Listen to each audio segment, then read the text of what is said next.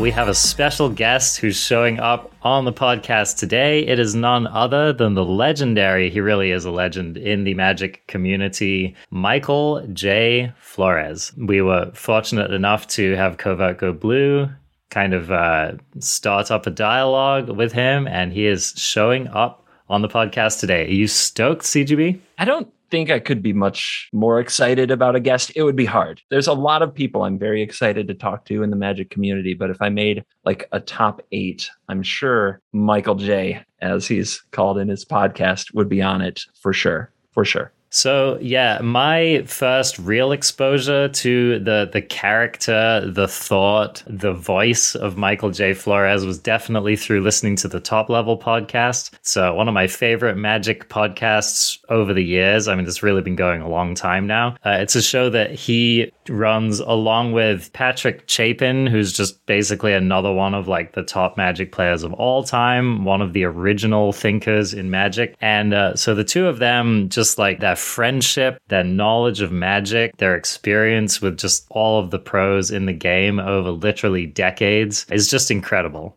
And so, you know, listening to them riff on everything magic related and otherwise is just one of my favorite things from top level podcasts. So for me to be able to jump from that to actually bridging onto our own podcast is a real honor for sure. One of the nicest things you've ever said to me is when you invited me to become the co host of this show, you literally said, I may have found the Patrick Chapin to my Michael J, which is is a reference, of course, to our guest and their podcast. And like that hit with me because I love that podcast too. That that like hit with me so good. I'll never forget that you said that. I love it. I mean, I really I feel that way. I feel like I play the role of kind of like um trying to keep things straight, maybe trying to play the good cop a little bit, you know, and then I feel like you come in with that Patrick Chapin energy, that kind of bracing, that kind of contrarian that kind of cheeky trickster energy, that Valki energy, right? Yeah. So, yeah, exactly. Yeah, and that's so exciting to be able to kind of share the stage. Uh, we've already recorded it and we're going to dive into it soon, but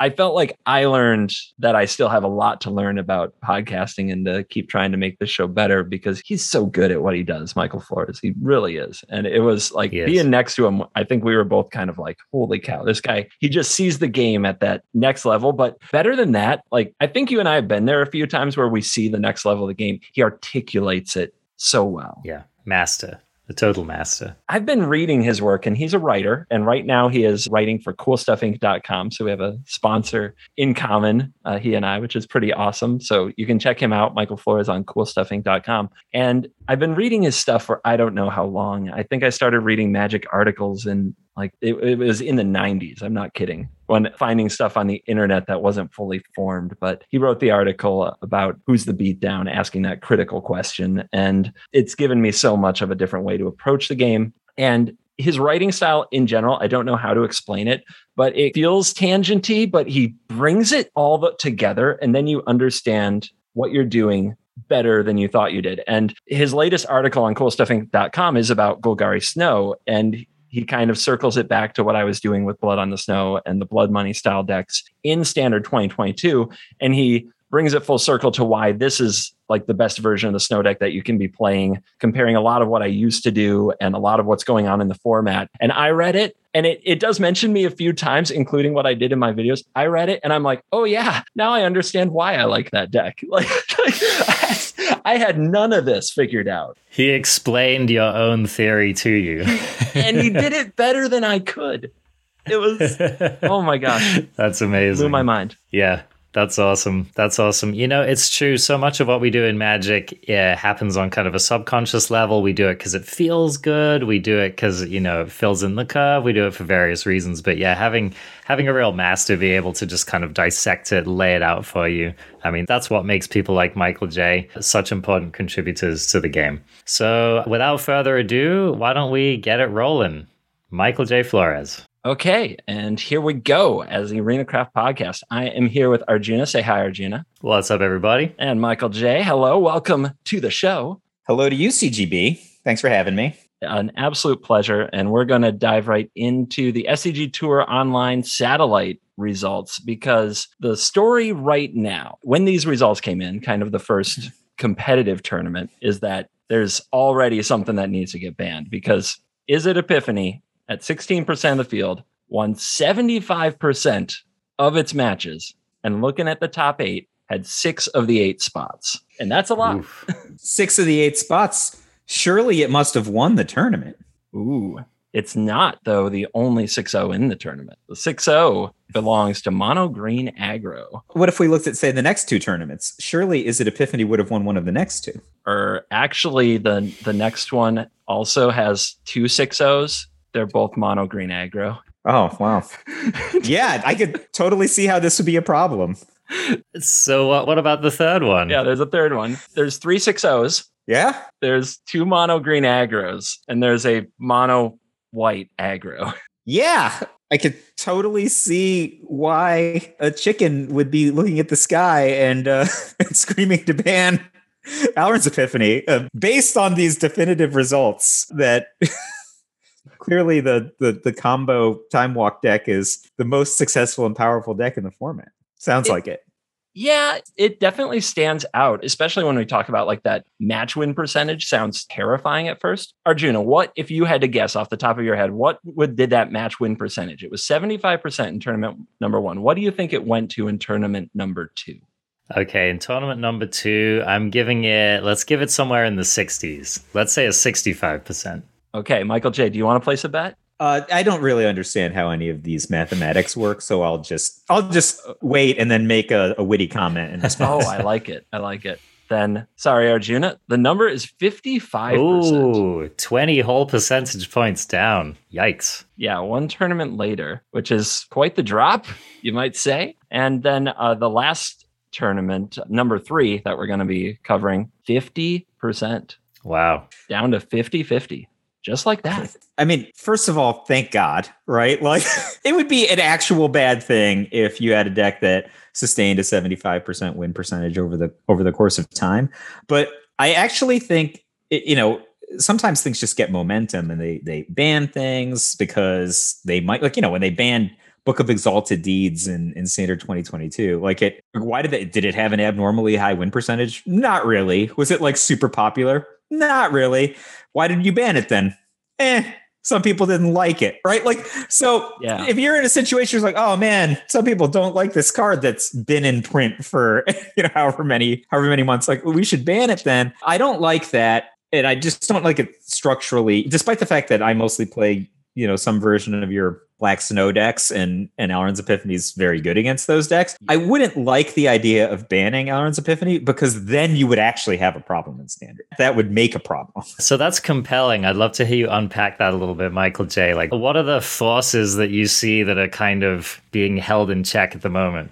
Alrund's Epiphany is kind of the most powerful thing, right? It's, it's you know sometimes just like you made two birds and cantrip the land and you're not in a position to attack, right? You're like, mm-hmm. so sometimes, you know, you rail four Alrund's Epiphany consecutively, you know, in, in two turns and your opponent's dead from from 20, right? I did but, that today. Yeah. So that happens sometimes, right? Some, you know, the stars have to kind of align, your opponent has to kind of tap out literally i was just doing the math i was playing against a blue white deck actually at this point so i you know got him to tap out i played a Lolth, made two two ones and i'm like all right he has a he has a tucked card i'm assuming this is an Alrund's epiphany i'm winning right like i'm ahead on life i have more cards the question i have is like let's assume that he attacks my Lolth and i trade my two two ones for his two one ones, right? Is a random card off the top of his deck better or worse than a Lolth with one and then three loyalty counters.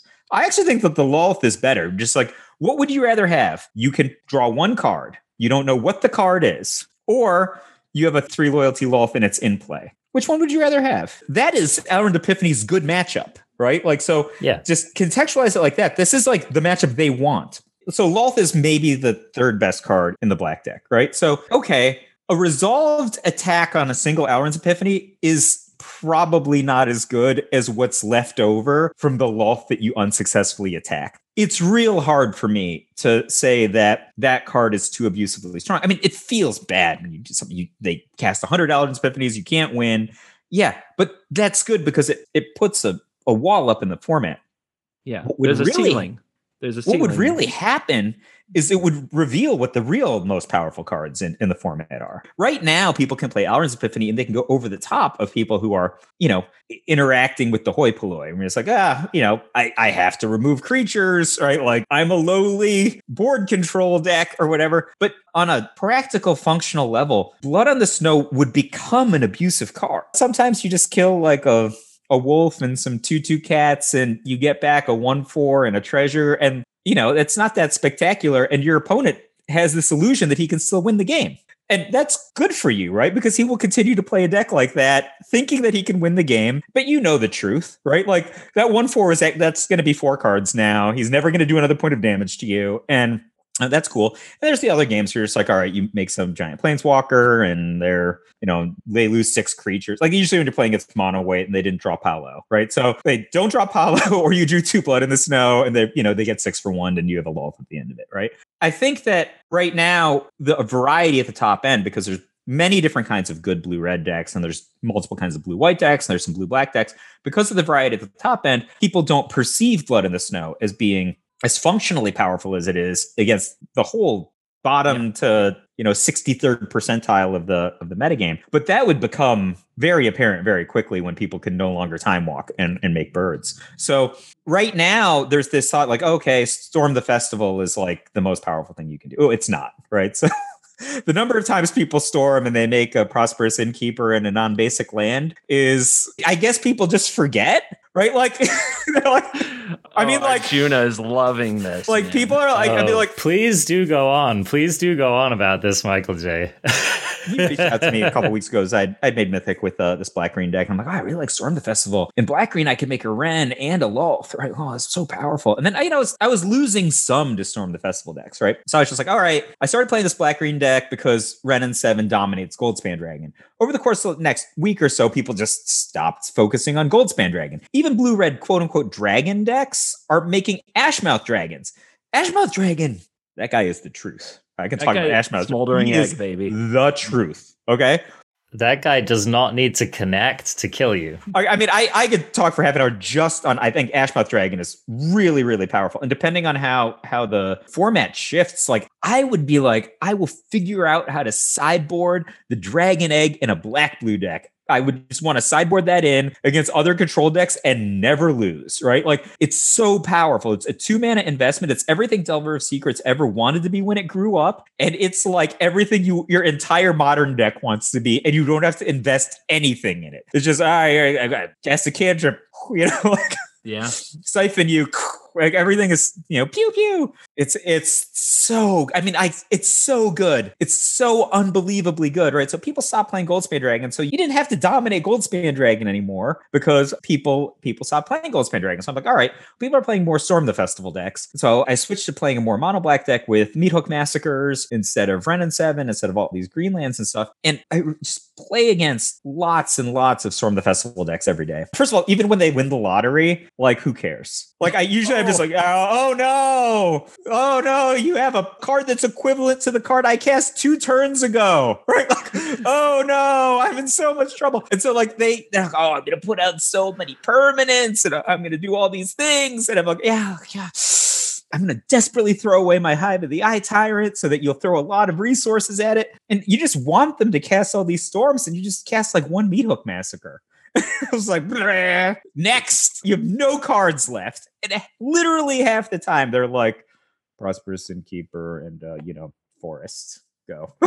that was a great use of 10 mana, buddy. Right? You know? Yeah. So that card is super high variance. It can be really, really powerful if your opponent is not playing cards like Meat Hook Massacre and Blood in the Snow. But if you're playing Meat Hook Massacre and Blood in the Snow, Storm of the Festival decks are like beyond not scary. It takes a long time to win, but you just basically never lose. What's that planar cleansing card that you've been popularizing? Oh, that card's collectively? good. Devastating Mastery. Mastery. Yeah. Yeah, I got wrecked playing against one of your blue white Yeah. devastating mastery decks with my festival deck the other day. There's no way I could ever grind out against that card. That's a paradigm shifting card, I think, because previously the kind of black control decks could attack on multiple different, you know, they're all on the battlefield, but you got to pick if you're going to, you know, Doomskar their creatures, you know, pick if you're going to fight their planeswalkers, you know, something there's treasures and clues sitting, you know, they're giving you clues, they're sitting out there, but one devastating mastery, it truly is devastating.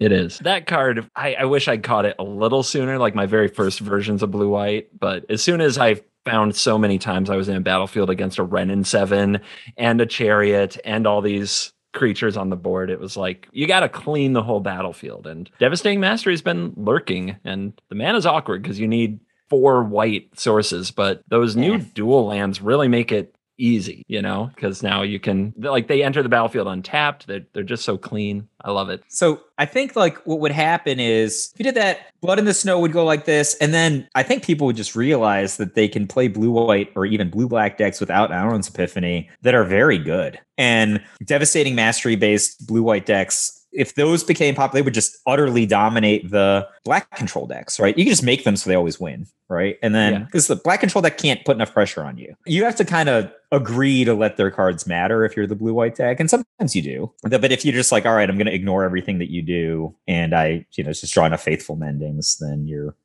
probably not going to die to their 1 1 and 1 4 attackers until you've, you know, yeah. Yeah. you know, flashed back a, a bunch of card draw. Uh, I think is also, I mean, is really potentially very impressive. And you know, those cards, those decks rather don't don't rely on Alrund's Epiphany. I actually think Alrund's Epiphany, its presence in the format is going to allow right now, if you leave it there, allow great deck design innovations, right? So CGB, you shared with me, I think, a screenshot of a black control deck siding test of talents in. Why wouldn't we just play some test? If you're going to say play play best of one, when you start with a mono black control deck, shave a land, cut out the Tibalt, right? So you took out the most expensive card, take out the Tibalt, add two tests of talents, swap out the mountain I play. I don't know, you know, I don't know if you play a mountain. Uh, swap out the mountain I play for an island, and let's go, right? Like, you know, I think two tests of talents is more than enough to stop all the Alrund's epiphanies that they tap out for, right? If somebody's gonna like, all right, tucking an Alrund's Epiphany, I'm going to take an eight mana turn. They don't have any mana left over to combat you when you test of talents them, and then their twin cast thing now fizzles, right? So, you know, I think that it's cool. It creates these pockets of innovation. And obviously, the black deck then gets worse against green. It gets worse against white by playing cards like Test of Talents, which essentially have no text, right? Like, what would you ever test talents in the white deck? Nothing. Plus one nothing. plus one card. You know, it's just nothing. You could test a brawl. You could test a, you know, some other fight spell. You know, pump spell, but it's not exciting. Yeah, I, I love the idea though that against like those control decks, you might have a field of ruin sitting on the battlefield, right? And like three swamps, you know, and they go for their big combo. right? You Oh. sacrifice your field of ruin and you go fetch an island and go test of talents.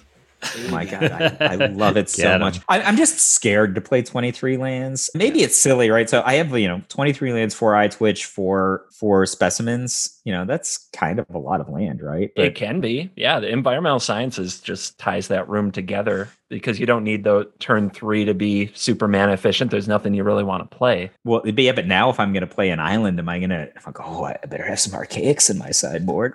How fancy am I going to become as a result of this one island? Oh, love That, it. that's juicy greed. I like it. I mean, there's maniacs who have green artifact removal in their sideboard. You know, that are just they're just playing it off of treasures. The treasure, yeah. I keep exactly. trying that and I never done it. it. It seems like I don't think I've ever containment breached something from mono black, but I think that it would be a different animal with a card like Test of Talents because it can just win the game on the spot. It feels like. Oh, it's it's so exciting. There's a school of thought that says that if you get excited by the thought of like playing a deck a certain way or something that you've you've already lost, right? Like you, you can't be excited. Ooh. Cool things are dangerous. You know, you have to you have to be even Steven. But I'm I'm still excited. I I can't wait to try main deck test of talents. Although it'll, I'll be sad to say goodbye to Tibalt unless you can tell me somebody else to cut. I, I don't have it. I'm curious about that, Michael J. So when you're when you're main decking this test of talents, and then your matchups on the ladder are just mono green, mono green, mono white, mono green, right? Which is what I expect is what I expect to happen after looking at these SCG tour results. Like, is that ultimately where you're going to want to end up being? You're not losing to those. I mean, right now, right? You have a seven drop in your deck and another. We're talking about having a seven drop in your deck and another land, right? So be some percentage of the time that you will mulligan more by having one fewer land in your deck. But seven drop is like hyper medium against those decks. If you live long enough to cast it, anything that costs five, six, or seven mana is going to win the game for you. So it's kind of arbitrary.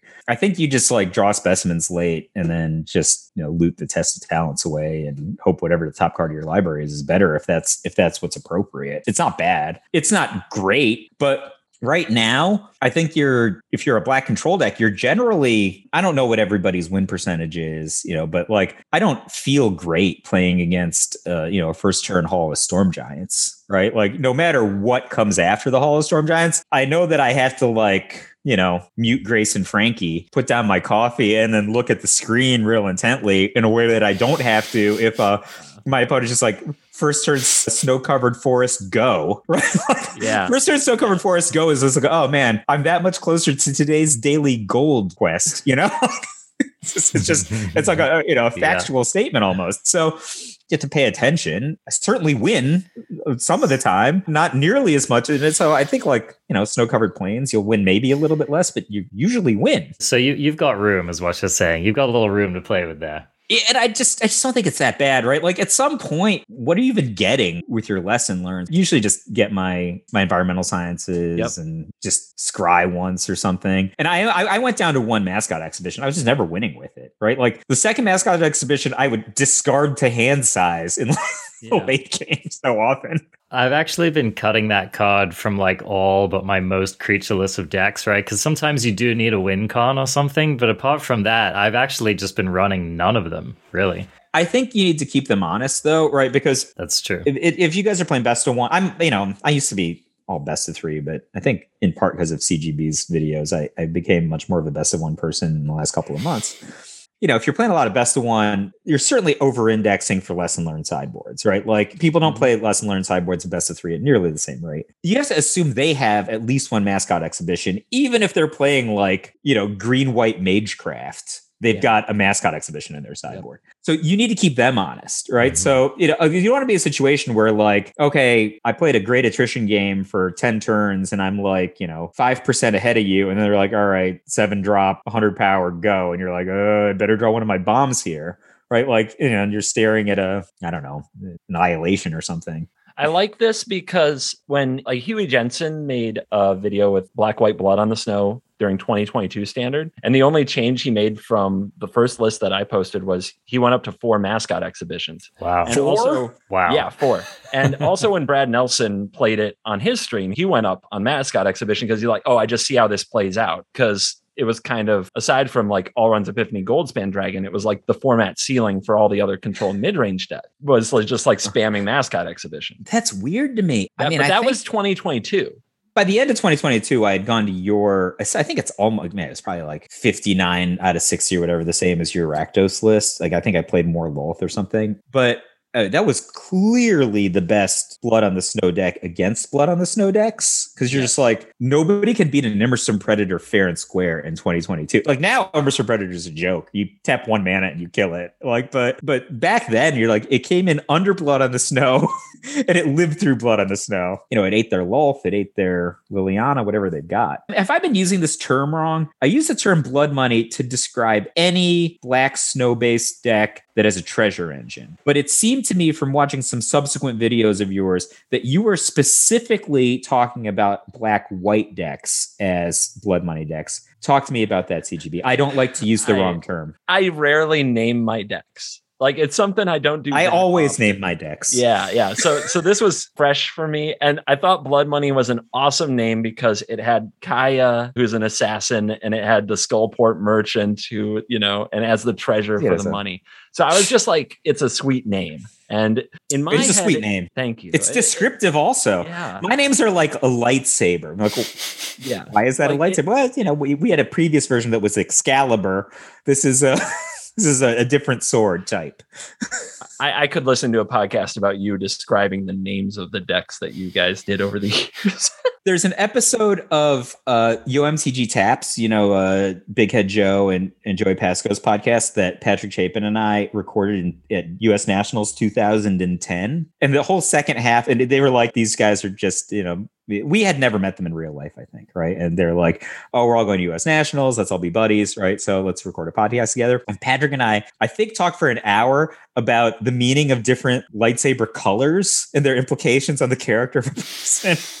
and then like a long thing about uh, my thoughts on recycling. And uh, Pa- Patrick's conclusion at the end was that he would he would vote for me for president based on my thoughts on recycling. So you know you can look that one up. It's an old episode. I, am gonna dig. I might dig for that one. I was gonna say the blood also applies to the blood on the snow. Like cycling back to the name thing. In my head, it's always the black white deck, but I've heard it used by everybody else to describe what you're saying. Like any blood on the snow treasure strategy because that is like that's all it takes. The treasure and the blood equals blood money. So that's what I thought based on context clues. But then, then like when I just watched you play against black white decks, and then you had become insistent on the use of blood money almost in in in those cases, and I was just like, have I been using this wrong the whole way? Yeah. It's like when I was in high school, I kept using the word besmirch when I meant the word begrudge, and like I went through all through high school using the word besmirch, and I mean it makes me cringe now. I haven't been in high school for like thirty years. So Okay, I'm gonna save. You know, in my head, it was it was the black white deck for a long time, but the term now belongs to the community. So we'll just talk about all the blood on the snow and treasure decks can be blood money decks. I think I think that's fair. You just open sourced it, Michael J.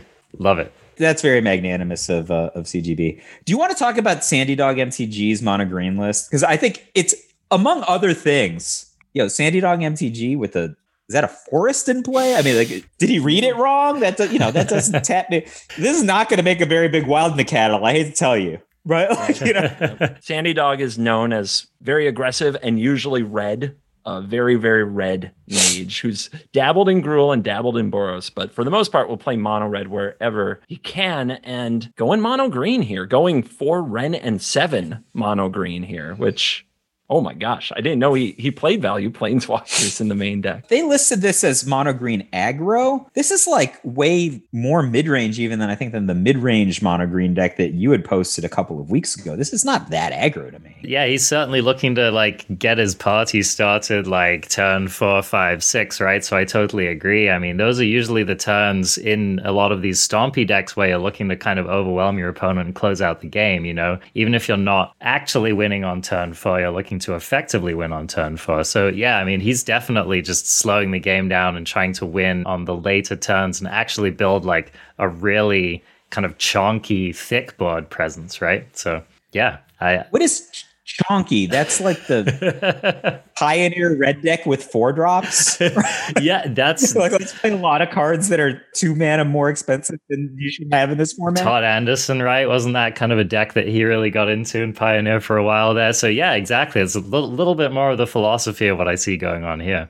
So I think it's interesting that in this format, uh, with the Alrund's Epiphany going way over the top, that this kind of four Wrenn and seven main deck, less beatdown, where where other people were running unnatural growth. Like I've been seeing that in mono green lists on ladder and in some of these results. The double the power and toughness of Yeah. all your creatures card.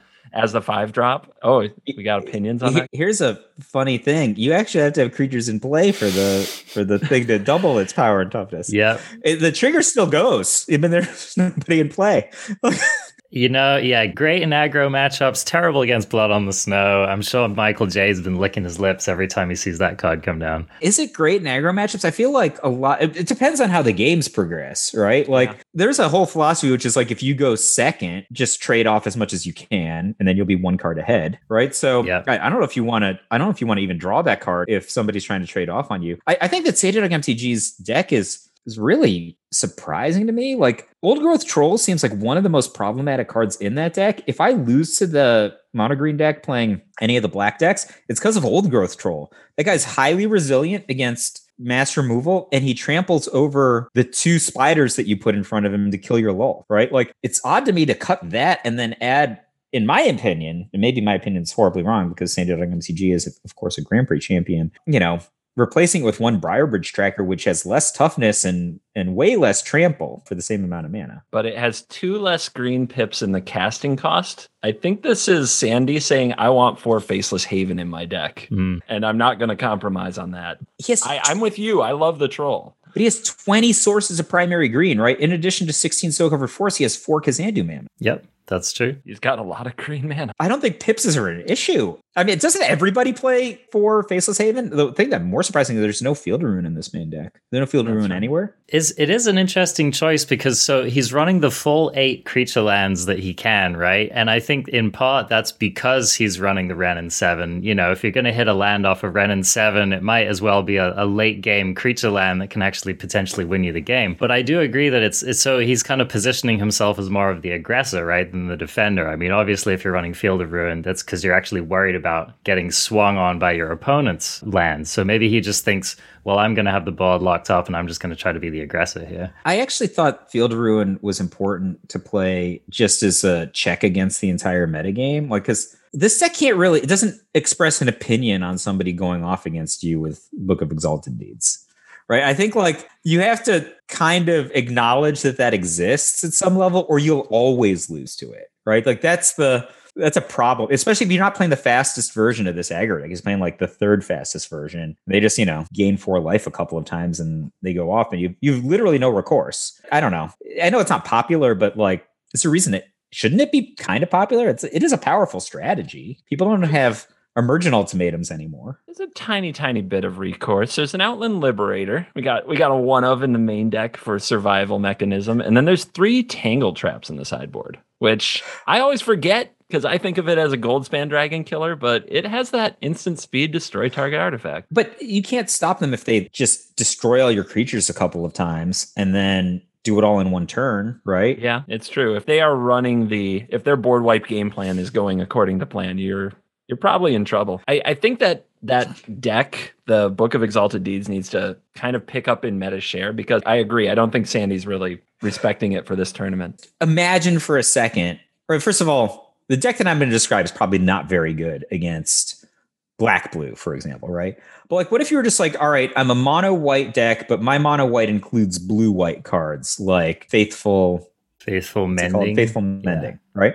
I'm going to be able to dig through my deck better because I have cards like this. But even more than that, if I'm in an un- unconvenient matchup, I can get rid of the things that I don't want with a Faithful Mending. I mean, this is like also a convenient way to just trigger Book of Exalted Deeds. Right. So I think that deck could be made with like a bunch of devastating masteries, and it would be you could I don't know because I'm not describing a, a deck in detail. I'm describing some concepts around a deck. I think you could make it so that it would raffle stomp black control and never lose to mono green or mono white. Right. Like Oh, I like this. like I never. like where this is going. Right. So basically, you're like, okay, what are the decks that are left? Black, blue, other blue, white, and blue, red decks. How many tests of talents do you have to have in your deck so you never lose to blue, red? Because your deck is already full of wraths. There's only two ways that blue, red decks win. They win by time walking you 100 times, or they win with a dragon in play, or like a giant, right? But like a giant is just a bad drag, right? Like it's not. it's Yeah. not complicated to flip your Doomskar over, right?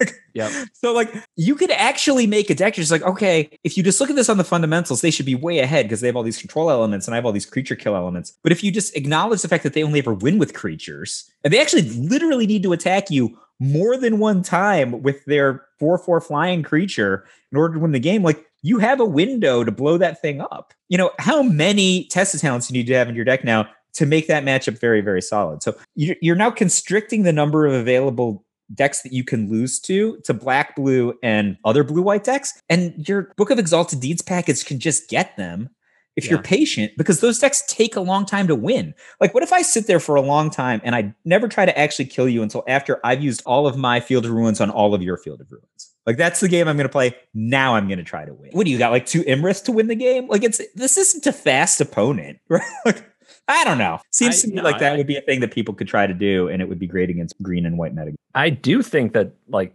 control is better now than it's been in so long. I, I think it's such a much better option in this standard than it was for about two years. Like real, very few win cons play the ultra long game of just sizing up your threats with my answers, and I will eventually win control. Arjuna, what do you think? So cards like Memory Deluge, right? I think that's like a return to the kind of cards that would have made an old school control mage salivate, right? You know, I'm sure Michael J, when you read that card, your eyebrows probably raised a fair amount, right? Because it's just it's the kind of card that can actually give a control deck like the power and the grind that I think that it was missing for a while there, you know? And especially, you know, now that we've lost cards like Shark Typhoon and whatever, we need incentives, right? We need those cards that really make us think, okay, you know, I really have a trump or I really have something that can put me over the top. So yeah, I mean, I, I think control is definitely looking better than it has for a while. I also think just that the threats, like if the best threat that you can put on the board these days is what, just like some cheap kind of go wide white creatures, or maybe this, you know, werewolf pack leader, three three for two mana. You know, these aren't the kind of cards that control can't beat, right? Whereas I think like in in the previous meta games, you know, it was like let's have fun trying to beat rogues, right? Let's have fun trying to beat like you know, or like you know these mono red decks that just somehow would so consistently able to like keep pounding your face and keep giving you problems, right? So I just I don't feel like we have the same level of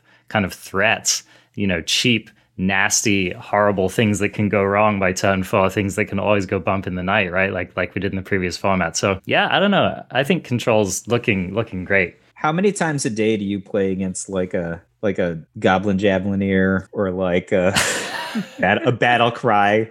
Uh, like, it, it's how, how many? It's been a while. It's been a while. Really? I, I, I think I play against that at least once a day. And i'm i'm really happy for that other person. I'm like that person is living the life that they want to live. Oh like, my gosh. they're going to be really really annoyed by the number of pests that i summon in the first five turns of the game but- uh, well and i i wonder how you specifically feel about this michael j because you i know that you've been a preeminent red mage and a, and a mono red mage for many many in modern. past, right all right, so I wrote an article once about red, and then people were like, "Oh, wow, you're just like this red guy." I'd never played red and standard, you know, in really until like 2018 or something. I, yeah, I never. Played. Maybe I'm like thinking back uh, longer in top level than I thought I had, but I I am a mono. I mean, when I say mono red, I mean also Boros, you know, Naya or whatever. Mono red player in modern, and I was playing a lot of modern for like it was my favorite paper format to play in, and I you know travel and you know go to SCG tournaments or whatever to play modern, and. I thought a lot. I mean, I just really thought a lot about it, right? So uh, it was important to me to have like a mastery of understanding how to play red decks in modern, and I really enjoyed it and I'm probably very vocal about it. And I, I went on a run. I won a bunch of tournaments with it also. So I think like that was sort of a snowballing thing. So it's mm. like I won the first one, and then once you win the third one, and you're just like, oh yeah, yeah, yeah, red's real good, and I'm really good at red. And like people like to watch me play it. People like to watch me talk about it, and like so it maybe it's it creates a a monster that's bigger than it, it really ever was. But I I won a P like the first PPTQ I won with Mono Red was like 2017 or something, 2016, something like that. So I, I played it in Legacy. My friend Patrick Sullivan, you know, made a Mono Red deck, and he was just like, if you're frustrated playing blue decks and you don't draw force so well on the right turn, just play this. And I cashed with it on the Star City tour a bunch of times. I had never never won an event, but I just liked it. So I had written a lot about red. There was a there was a format, I think an extended format around 2004, 2005 where I really developed a mastery of playing the red mirror, especially. So I was really interested in that. But like I literally never played it in standard until I think 27, which is probably crazy to you. And then I, you know, I liked Experimental Frenzy. That was a good card. I just I just remember like repeated episodes of top level where like Patrick Chapin's just giving you a hard time for being like some born again, you know, red mage on the arena ladder or something. Arjuna, I'll just I'll tell you this, man. Sometimes it's just a character, right? Like we're making content, right? Like sometimes I'm talking to my friend, you know, like, you know, a lot of the time I'm talking to my friend, I'm doing a pleasant activity that we both enjoy and is a consistent, you know, tent pole in our lives. But, you know, we are doing it for an audience. so we get we get to peer behind like, the curtain a little bit here. Yeah. I think we had an episode once, it's just like you and I play same 75. We both play a scalding tarn in the first turn against the same opponent, they have very different suspicions about what's going to be on the other end of that scalding tarn.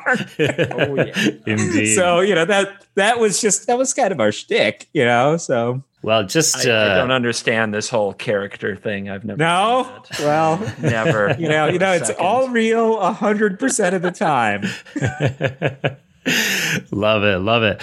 So, just getting back a little bit to this mono green aggro thing, I've been seeing some of these mages on the ladder actually taking a shell like this and then actually just putting a little extra top end on it with that Storm the Festival, right? They see a deck with four Wrenn and seven, they see a deck with four Esika's Chariot, and then they think, well, you know what's better than, you know, better than chocolate? Let's go double chocolate, right? So what what do you guys Double chocolate is good, I mean, man. double chocolate. I like it. It's not bad, right? It's not bad. so ganache filled brownies. so right? like so why do you guys think that Sandy said, "Nah, nah, I'm cool, you know, I'm cool with having my top end just be Wrenn and 7." Like let's let's stop at that. What do you think? Wrenn and Seven and Esika's Chariot is already very powerful. Like, how powerful do you have to be?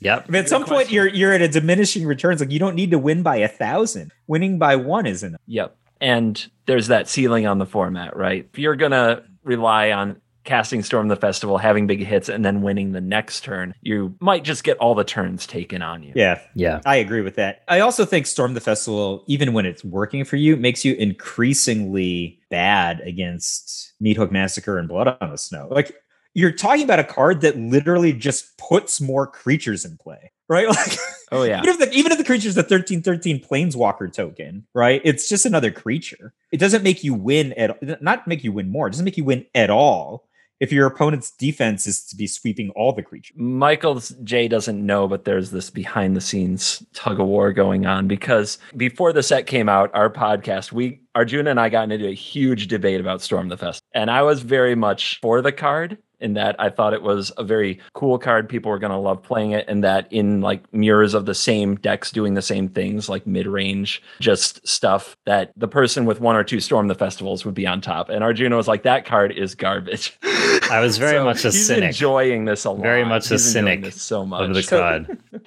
I think that a card is very good, but I think it's all context, right? So Mhm. here's an example. We were kind of brainstorming. Let's say you're going to play a big event in regular Magic, so not best of one Magic, but you still wanted to play a Blood Money type deck in a big event. I think what you want to do in a format where people have sideboards, like real sideboards, where they can bring in cards like Go Blank. Like when was the last time either of you played against a Go Blank? Yeah, it's been a minute. It's been a minute.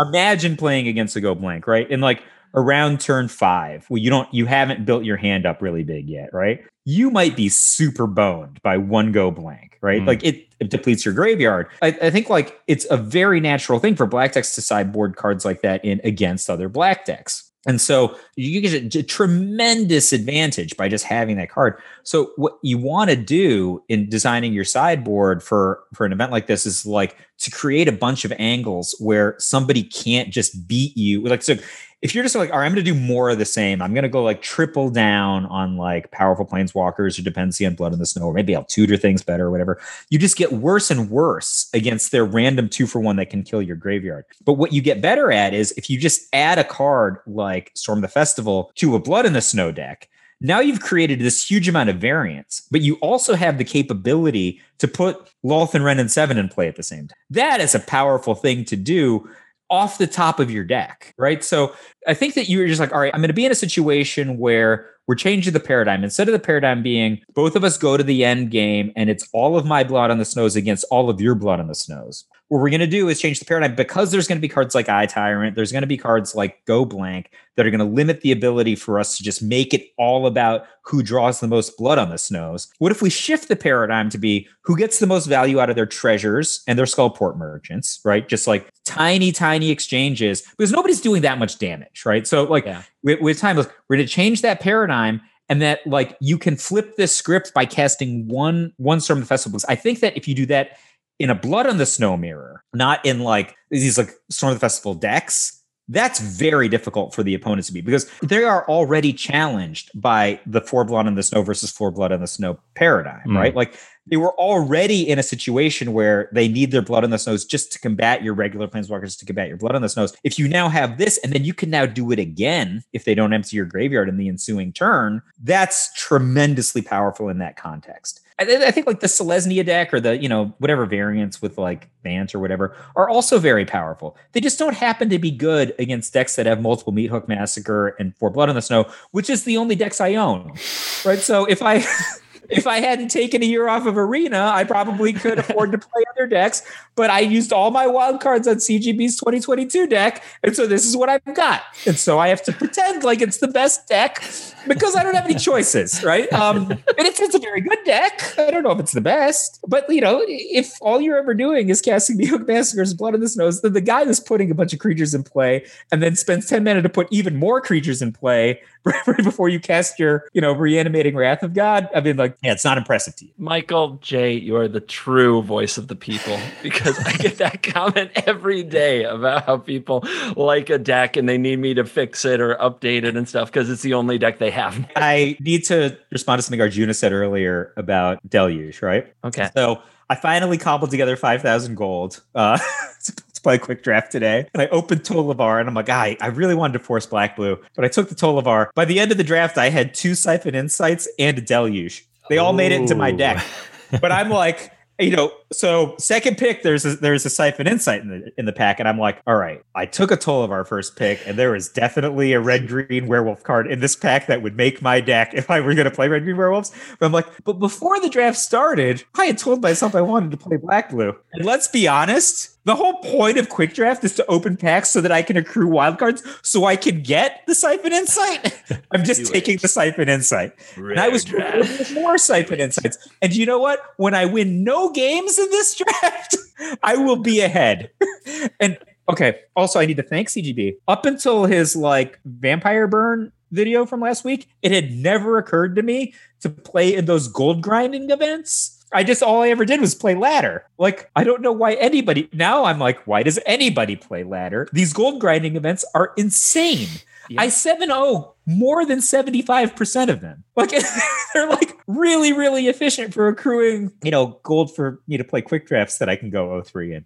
Uh so but they're just, you know, they're three times as efficient than if you're just trying to get those resources on on the mythic ladder. And you know, what's the downside? If I don't make mythic because I played in all these gold grinding events instead of playing on the ladder, isn't that really just like one one of those events wins is the equivalent to the prize Oh, delta? it's embarrassing. It is. And, it is. and that's insane. It's embarrassing. Like- So I did Mythic last month in I didn't play 21 hours. I did in 21 hours, right? So I wildcarded Wrenn and seven, and 21 hours later I was Mythic, right? So and I, you know, I played five hours or something, right? So that was a really that was a really fast grind. You know, in other months I've had to play multiple days to to get to Mythic, right? But if you think about the return on getting to Mythic and then not winning the PTQ, right? It's it's not a high high time to reward thing. Uh, and you know, if you just enjoy playing Magic, prizes are way better in the gold grinding thing. And I need to thank you. This is this is like the scales came off of my eyes. I, I think I'm going to be a silver Standard four four player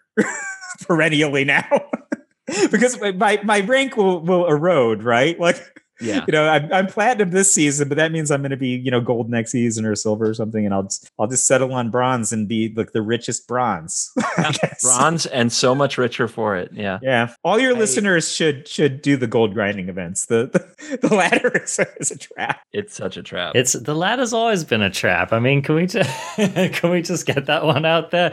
I mean, the matchmaking's weird. Everything about it's weird, right? So yeah, You can just make mythic on unlimited. You don't play limited. Arjuna, do you play limited? I I do I do occasionally. It's been a long time. I was like Mister Build My Set playing limited kind of a guy for like so long. But you know what? I think this is what I came to. The reason I was so compelled to do that was that I just didn't want to get Embercleaved again. Right? I've reached this point. I remember during the Omnath days, I was just like, thank God for limited, my friends. Thank. I, I took.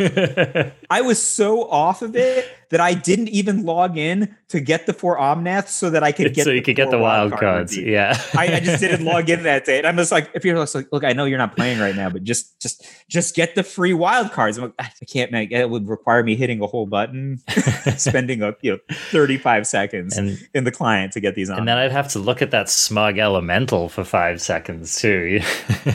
you know, it was weird. Like I didn't even try. Like last month, I was two ticks from Mythic and, and Limited, Mm. and if I if I had had another 14 minutes, because I was just like, oh my god, I can I could do a draft now. There's 14 minutes. I have to have a you know not lose a bunch, but I if you if you make Mythic and Limited, you'll nest really high, right? So you just nest at 500. It's not like I I, I was just like this is a hustle because when I made Mythic, you know, two weeks ago, I you know, you start 92%. Is that about where you start? I won somewhere between five and seven matches in a row, and my rank didn't move. Hmm. and I was just like, Hmm. this is insane. Wow. But Wow. twice I lost and my rank went up. So I was just like, You've got the There's you got the secret no logic.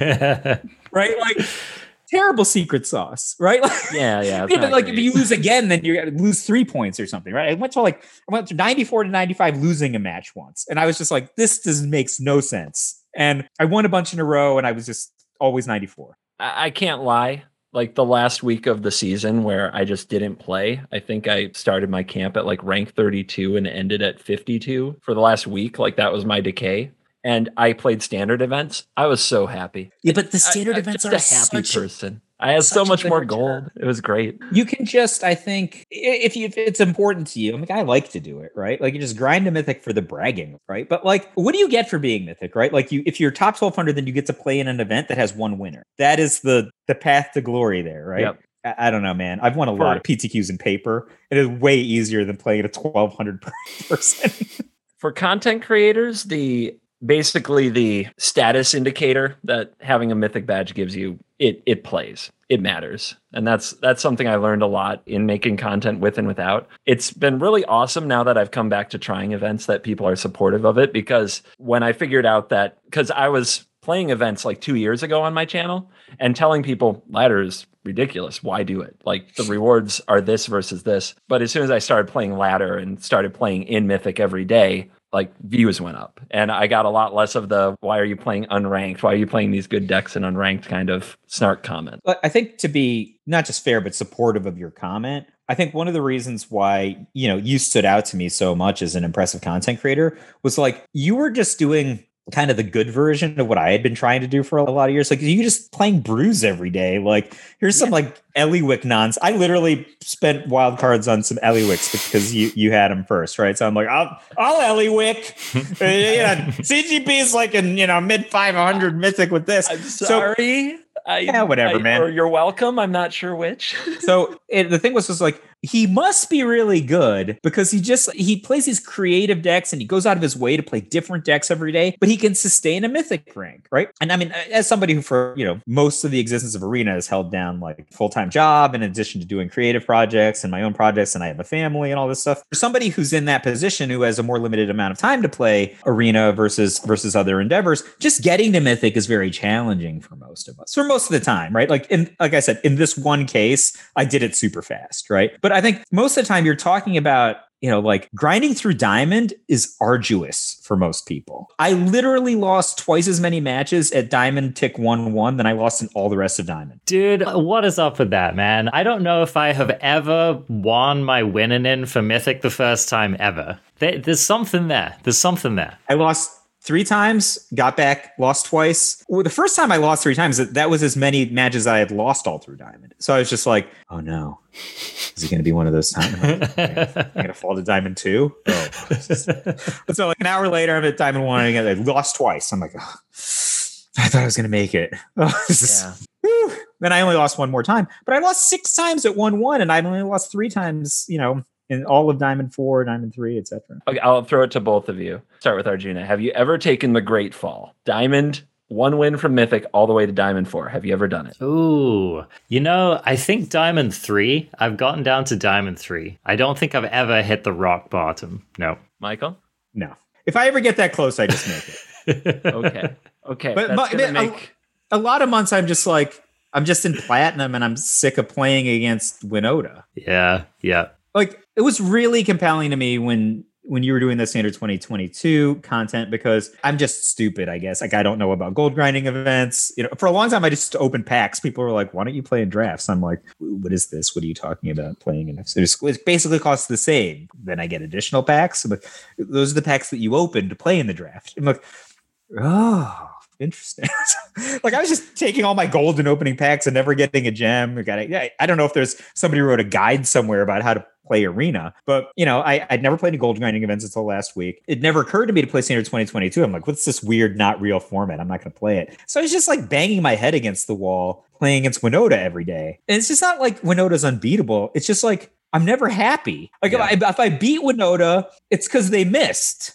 And because they have stupid one three dwarf in their deck, which is like they have all these unplayable cards in their deck. Like I have one three dwarf, get there, you know, like, and then like then they miss, and you're like, yeah, I, I won against Winota. Go figure. And then when you lose, it's just because they won the lottery, and there was no skill in either game, right? Mm. Like I lost no skill, won no skill, so it was just super unsatisfying. But like the 2022 format was so varied and like I love the formats where it's just like I'm just gonna change one card and I'm like angling this mirror a certain way and I've I've got Immersturm Predator and apparently I had Ellywick. I own four now. Thanks a lot, man. Uh, it was way better. I wanted to make that blue green deck that Arjuna likes, right? But I had Yeah. used too many. I, I the first day when I came back, they put it on the phone. Throne was the quick draft format, and I just never lost. Mm. Right, so I had accumulated all these all these resources from from Throne quick drafts, and I blew all the wild cards I had trying to make a white weenie deck for Standard 2022, and somehow just used them on all the wrong rares. So like I I somehow own like one aspirant and like two skyclave apparitions, but I have like Brutal. four warhounds, four uh, the what's the the three mana enchantment that like uh Sparring untaps. Oh yeah, I, I'm like oh, yeah, this is definitely Oh. going in my deck, right? So- so I just wasn't thinking. I was just like, oh, I'm just gonna. These rares seem like they just don't see play because of Winota and Emergent Ultimatum. They're gonna be good in this format, and I didn't look at any lists. So I'm just like, and then I you know I start playing. I'm like, oh yeah, I really should have gotten aspirants because I'm playing the mirror match and they're making plus one plus one counters, and I'm just losing because my guys are all small still. Truly a man of the people, Michael J. You you will undoubtedly be one of the most popular guests we've ever had on this show. So Have you had a lot of guests? I mean, we it, we've we've had plenty. We've had plenty. It's been a while though. It's been a while. Arjuna started the podcast, and every week was a different guest for months, right? Like six months. Like quite yeah, a while. yeah. Before before I joined the team. before the the magic duo settled in, indeed. But uh, yeah, it's a pleasure to have you here, and uh, you're speaking directly to the hearts and minds of our audience, and they're gonna love this. I'm I'm curious, you know, given how the meta meta's shaping up and this new standard format and worlds coming up on October 8th. I wanted to know what we thought would show up. So I was going to go around the table. Arjuna, do you want to go first? What are you predicting for worlds given what's going on? Oh, that's really interesting. So, okay, side note, I was just eyeballing one of these mono white lists that I saw at the SCG, and I don't want to go deep on it, but I just I think that there's this kind of interesting thing happening right now where I think people are trying to decide like what does mono white have on mono green, right? Because that that's one of the big things in my mind that I would be asking is do I expect mono white to show up at all at Worlds? And if it did, why would it show up, right? So one of the things that I'm wondering is white it's it's a little lower to the ground. It's got smaller creatures. It swarms a bit better. It might have a you know chance of kind of killing you a turn quicker, maybe than some of these mono green decks do. One of the most interesting things in my mind is you know, Elite Spellbinder being such a disruptive card against so many decks that are slightly slower. You know, if you can just like tag the right, if you can tag the Esika's Chariot out of your opponent's hand at the right time, if you can tag the Lolth, right? If you can just tag whatever bridge your blue red opponent was looking to, you know, get between turn four and turn five of the game, perhaps try to get the game going long enough to hit their Alrund's Epiphany. You know, I'm really interested to see whether mono white has a showing at Worlds because it's definitely been a strong ladder deck and seems to have put up some reasonable finishes in some of these SCGs as well. I think, you know, mono green just based on what I've seen on the ladder and like what I see in these tournament results, looks like it's going to be one of the decks to beat. And it looks like it's going to be a deck that everyone's trying to play around. And the good news is that I think mono green is quite beatable. Maybe it's something that the three of us share, that I think all of us have been gravitating towards lists that, you know, do a fairly good job of beating up mono green. So it's always a little surprising to me when I see it dominating tournaments like this, just because the kind of decks that I like to play don't usually struggle in that matchup very much. So, what I'm wondering, this is what I'm wondering, is if we're actually going to see more of these kind of mid rangey or more of these kind of controlly lists coming into worlds because I mean Michael J's been kind of talking about it for the for the whole show, right? Where you can have this plan where you kind of decisively crush lists like mono green while at the same time having enough trump cards to make some of these like blue decks really squirm, right? Cards like Test of Talents, for example. So that's one of the things that I'm most interested in is if we're going to see, you know, like the right Dimir control list or if we're going to see like the right Blood on the Snow based list, which kind of has the trumps to be able to get ahead in, in all of the slower matchups. I think you also have to consider the players. Like it's not like you know 16 random players is particular players you know didn't paulo win worlds last time with a blue white control deck right you're talking about gabriel nassif who's like an, an og blue white control player if it if it's me making prediction on what's going to show up at worlds i think not just based on mathematical incentives, which I do think are there, but also just based on the players. You can see an over index black blue and blue white decks. These are my thoughts. I think black blue if you think that mono white and mono green are real decks and those are decks that you have to have in your consideration set, is there a better deck to play than black? I don't see anybody beating four meathook massacre four divide by zero. That's like I don't I don't understand how like your your game plan is to put a bunch of guys with three or fewer toughness in play. Like I have four meathook massacres, and God forbid something was bad was going to happen to me. I can divide that, or I can divide my thing, right? And my divide is actually going to get me the teachings I need to keep going or the mascot exhibition that I need to, to close out the game, right? So uh, that's really powerful. And I think that Black Blue has the additional incentive of Siphon Insight being among the best cards. I think like it's hard for me to tell which is better, Ashmouth Dragon or Siphon Insight against other control decks. Like Siphon Insight was a card I completely missed when I when I looked at the Innistrad Midnight Hunt spoiler I was like, oh, this is just kind of a weird think twice, is yeah. what was my initial thing. And I didn't realize what its long game implications were at the time. Like one of the limiting factors in control mirrors, it, it, this is inclusive of black based control decks, you know, like blood on the snow decks, is you can only have seven cards in hand. You're often in like a late game situation where discarding a mascot exhibition because you have too many cards, right? You're like Lolthing up, you're onyxing up, right? And the blue decks are doing other stuff, right? They're deluging, they're faithful mending, whatever. They, they have other ways to accumulate hand. Siphon Insight gives you three separate hands right? Like the insight itself goes into the graveyard, so there's additional access to, to hand. But then you have this whole other zone which is of the Graveyard, which can be hit by Eye Tyrants, which could be hit by Go Blanks.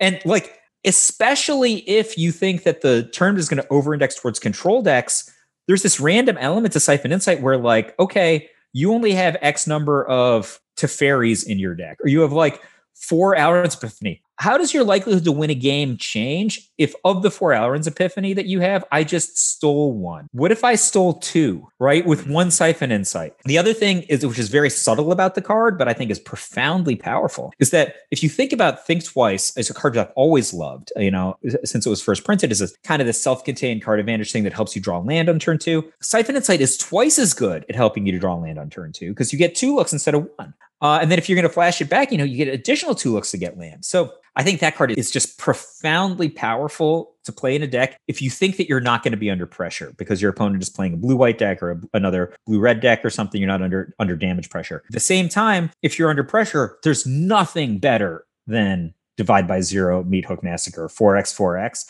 Like divide by zero as a point removal card is outstanding here, right? Somebody blows a bunch of resources to cast an Esika's Chariot or cast a, a and Seven and you divide it and then untap with like five mana in play. They are in trouble, buddy. That is really, I think Black Blue's awesome from that perspective. And I think it has really great sideboard options as a result of being black right? So that's one thing. I think blue white is very different, but it has a, a really powerful incentive that I wish you could mash all these things together the dual lands support it, but the fields don't. So I was just like, oh man, can we take the best elements of red, black, and white and put them into like some sort of cosmopolitan blue deck? And the answer is no, because you won't have enough field of ruin support if you if you do this. But faithful mending is very quietly just the best card ever for a deck that has highly pinpoint specialized cards. So, like, oftentimes you're like, okay, I have a Sunset Revelry, but I'm playing against Black Blue. This card is atrocious against Black Blue. Well, Faithful Mending lets you get rid of it at a, at a minuscule cost and it pays for itself later, right? Yep. The same thing is true if you've got a test of talents and you're like, okay, I'm going to get rid of this. I'm, I'm just, you know, that much deeper to get to my Doomskar. And I got two life in the process. So if you want to play like very extreme cards like Sunset Revelry, Devastating Mastery, cards that are absolute haymakers in some matchups and have no text in other matchups, Faithful Mending is unbelievable. If you want to have a deck that has a card, Siphon Insight is incredibly powerful against control and then has the best game plan against go wide creature strategies, Black Blue is unbelievable there. Both decks have access to Test of Talents main. You can go to four Test of Talents sideboard if you want to. You are probably not going to lose to Blood on the Snow or Alrund's Epiphany based decks if you if you have access to those tools. And then there's blue red. Here's the thing about blue red. If I were going to play a blue red deck in this tournament, which has 16 players, not 1,200 players, no way am I trying to take the extra turns. There is an egg in play on turn two, and I don't even worry about their long game because they can't beat my egg.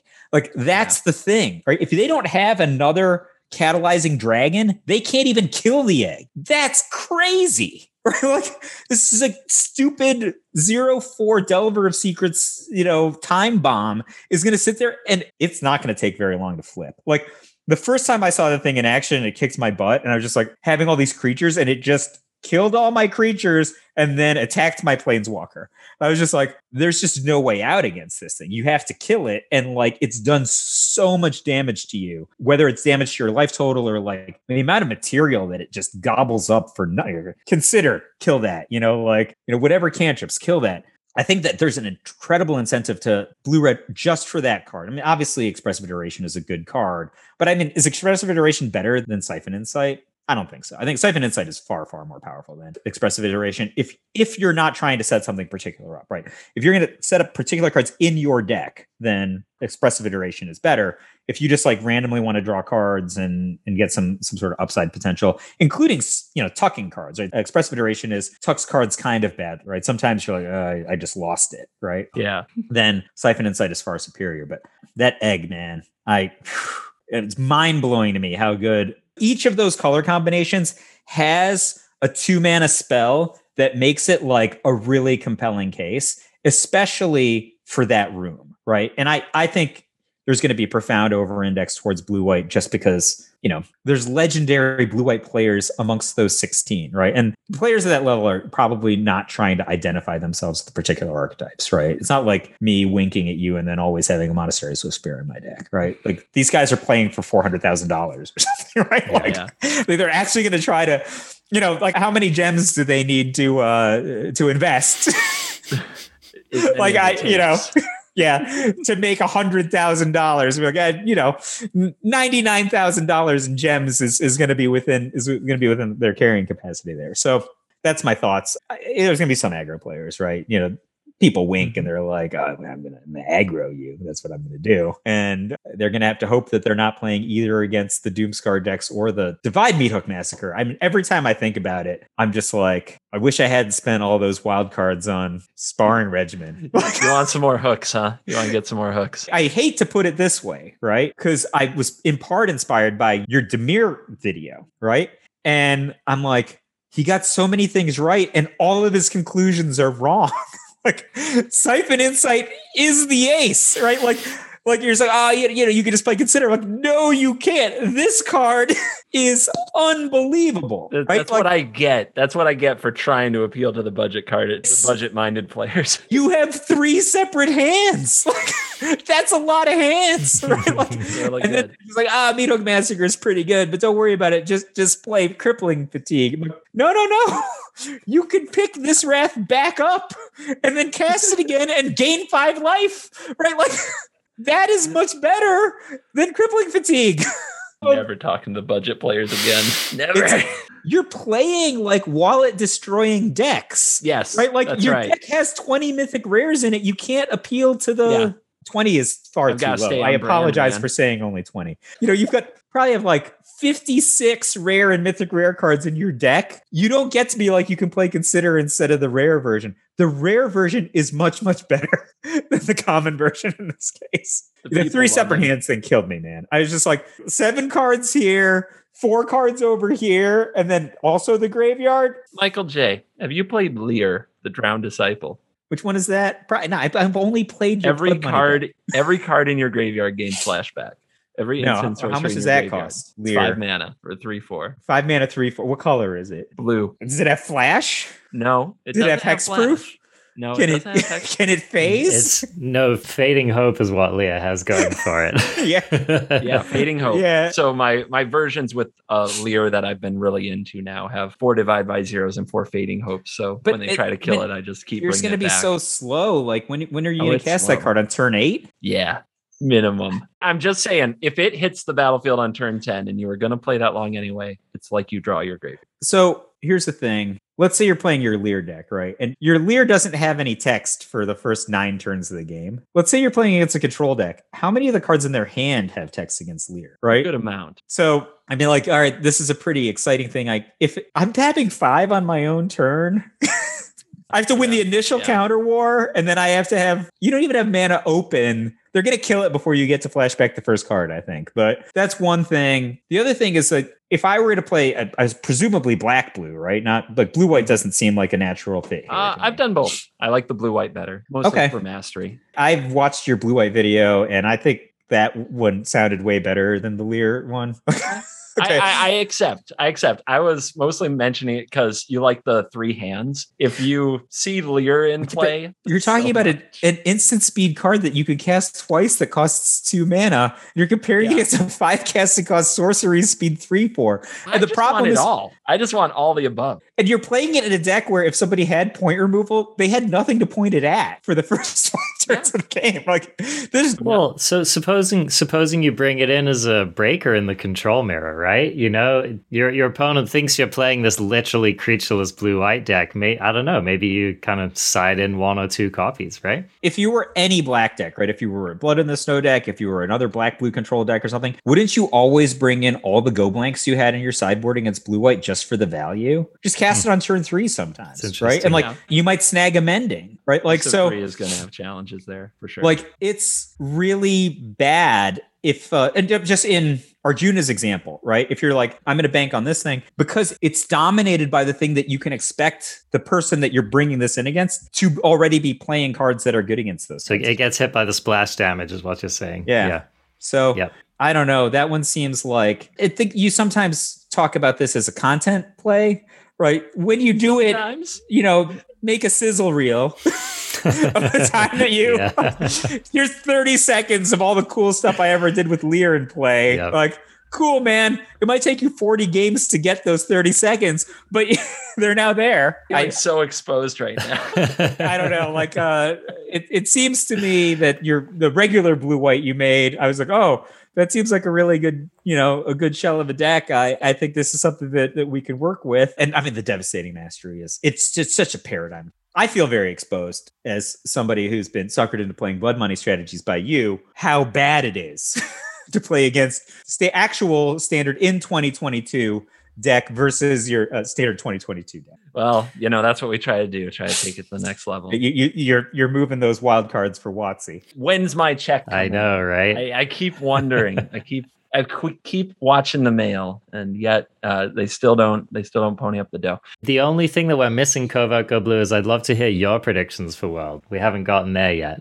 I think that control is better than it's been in a long time, and I think it will be overrepresented at Worlds in a way that it hasn't been kind of since Eldraine. I, I guess it was right after Eldraine was the last World Championship, and control like blue white. There were four copies in the 16 player tournament, and it did like Paulo took it down. So maybe not since Eldraine, but it's been a while since control. I think was this good, and I think that the players in this love to play control. I would love to see Gabriel Nassif kind of going to the very minimal win con control lists. Always a reason I love to watch him. I do think there will be some dark horses in the event. Probably mono white. I think green will be underrepresented. Esika's Chariot, I think, will actually be underrepresented. I think that Epiphany will hold strong. I think some people will identify it as the strongest ceiling on the format, and they're just going to try to build the best Epiphany decks. And But- then I think something like mono white will get sneaky. Not necessarily a turns deck, right? Like Not necessarily a turns like a deck. yeah. blue black, blue white, or you know dragons type deck that happens to have Epiphany. Is that what your prediction is? okay, I think that it'll be Izzet, and I think it'll have epiphanies as an option somewhere. Probably not cut them entirely, but it won't be like a solo copy epiphany strategy like we're seeing the thing Yeah, that people thought would get banned. I agree. I think it, you're likely to see like somewhere between eight and ten dragons, including eggs and, in Epiphany. I, I just um, Ashmouth Dragon's just too good. It is really good. Yeah, I think that smoldering egg is your sleeper, your sleeper pick.